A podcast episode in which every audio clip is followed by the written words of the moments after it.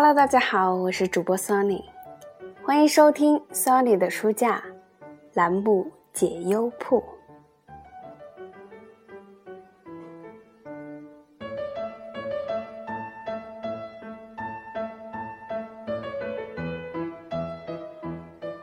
今天呢，我想要和大家分享一篇十分干货的文章，我想肯定有很多人都会喜欢。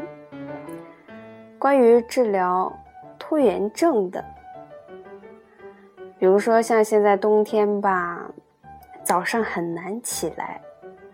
我今天早上就是六点半的闹钟闹到了七点一十才起来的。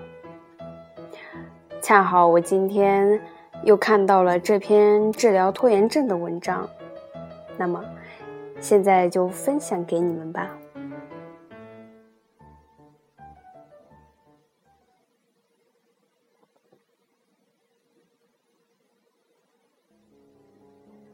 如今呀，拖延的现象变得十分的普遍。暑假将近，但是老师留的作业我们才刚刚开始做。老板指派了一个任务，临近截止日期时，我们才开启拼命模式，连夜把报告赶出来，制定计划，每天要完成一百个单词的背诵。但大部分时间，我们都在刷电视剧、微博、微信，最后只得一天背诵几百个单词。如果没有上进心，对于任务只当玩儿一样。那拖延造成的恶果并不会让我们感到焦虑，但矛盾的是，很多人雄心勃勃，希望提高自己的执行力，做行动上的巨人。拖延的现实和执行力强的主观愿望发生了冲突，让很多人变得非常焦虑。因此，这样一些话引起很多共鸣，道理我都懂。但不愿意行动，解决拖延症，提高执行力，也成为我们十分迫切的愿望。解决拖延症很重要的一点，就是改变全或无的绝对化思维。对于很多人来说，拖延也是为了更好的完成自己的目标，因此他们会制定计划。落实每一天、每一小时的安排，力求做到效益最大化。他们甚至会想自己必须要圆满的完成制定的计划，不然很可能达不到预期的目标。或者，对于一些刷微博、微信的人来说，他们打算先放松放松，达到最好的状态才去完成任务，这样才能达到最高的效率。但不幸的是，制定完美计划、圆满完成自己的目标是很难实现的。抱这样态度的人，最终会因为自己执行力不如预期而十分焦虑，把整个任务都放弃掉了，最终什么也没做成。而刷微博、微信很可能会被段子、视频迷住，等回过神来，再想着完成任务，就会感到十分的疲倦。还不如睡一觉，不知不觉计划也就荒废了。其实啊，这些拖延现象的背后隐藏的是全或无的绝对化思维。拖延症患者的思维中有“我必须要制定完美的计划才想去实施它”，“我必须要达到最好状态才想着去行动”。如果计划打了折扣，状态没有达到预期。他们会想：“哎，这样还怎么完成任务呢？”最终陷入了极大的焦虑，整个任务都没有动力去完成。他们的眼中，事情要不就做到最好最全，要不就完全放弃。但因为理想的状态是可遇不可求的，不是常态化的，因此拖延症患者很难坚持行动。常常半途而废。拖延症的形成还因为对自己预期很高，难以接受自身不理想的部分。很多人计划中自己一天从早上六点工作到晚上十一点，早上闻鸡起舞，晚上悬梁刺股，将计划排得满满当当，不给自己一个喘息的空间。但但实际上，这可能并不现实。我们并不是机器人，不可能不休息，一直绷紧神经。即便这样的计划我们能执行一天，长久做下去也是会崩溃的。因此，在制定计划的时候，可能拖延症患者参照的并不是自己当前的状态，而是一个理想中的自己。但是在执行任务时，我们仍然处于当前的状态，而不是幻想成真，直接飞跃到理想的状态。所以，我们很可能在被窝里磨叽到八九点才能起床，学习到晚上十点时。大脑已经一片空白。如果我们仍然用理想的状态来要求自己，那理想和现实的落差可能会带来强烈的挫败感。最终，为了维护自尊和理想的自我形象，我们可能会抗拒去接受自身的不足，将它投射给客体，认为不是我能力不行，而是我的计划还不够好，状态还不够好。拖延症的形成也是因为对当下体验的抗拒。虽然我们都有美好的愿望，但是愿望实现的过程是艰辛的，我们会受到很多打击，产生很强的沮丧感。如果我们持表现目标，十分在意别人的评价，那自尊的受挫会让我们无意识地回避这些痛苦的经历。在计划受挫时，我们可能会往回想。沉浸在对计划的反思中，思考：如果我能够制定一个完美的计划，现实不会这样了。或者往前看，幻想：如果我实现计划的话，胜利就该属于我了。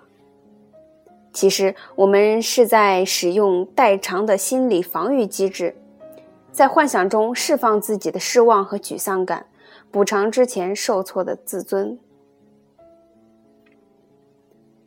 因为行动所带来的痛苦，我们会将目标从完成任务转向计划的反思和任务完成后的喜悦，最终出现这样的情况：任务的周期有十天，结果我们花四五天在准备工作上，另外四五天在幻想任务完成后的情景上，真正实施计划的时间只有一两天而已。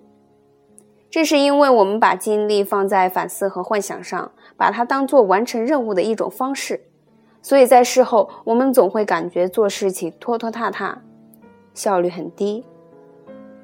本质上，用反思和幻想来完成任务是一种自我欺骗，是对当下实施计划的挫败体验的抗拒。如果需要调整的话，我们可以调整绝对化思维。接受一般状态，树立合理的信念和行为。当出现必须式的思维时，我们可以通过反例来调节不合理的信念。如果我们有“我必须要达到最佳状态才能去学习”的信念，那可以自我反驳，并不是每一堂课我都能够处于最佳的状态啊。如果必须达到最佳状态才学习，那很多节课的内容就没法听了。所以，必须达到最佳状态才去完成任务是不合理的。一般状态也是可以接受，只要我认真去做，那肯定会有所收获的。这样一来，我们便调整了绝对化的信念，在拖延症的克服上迈开了一大步。那么第二个呢，就是要接纳不完美的自己，认清现在的状态，从此岸到达彼岸。拖延症患者的一大问题，便是直接认同理想中的自我，忽视了现实中的自我，抗拒去接纳有缺陷的自己。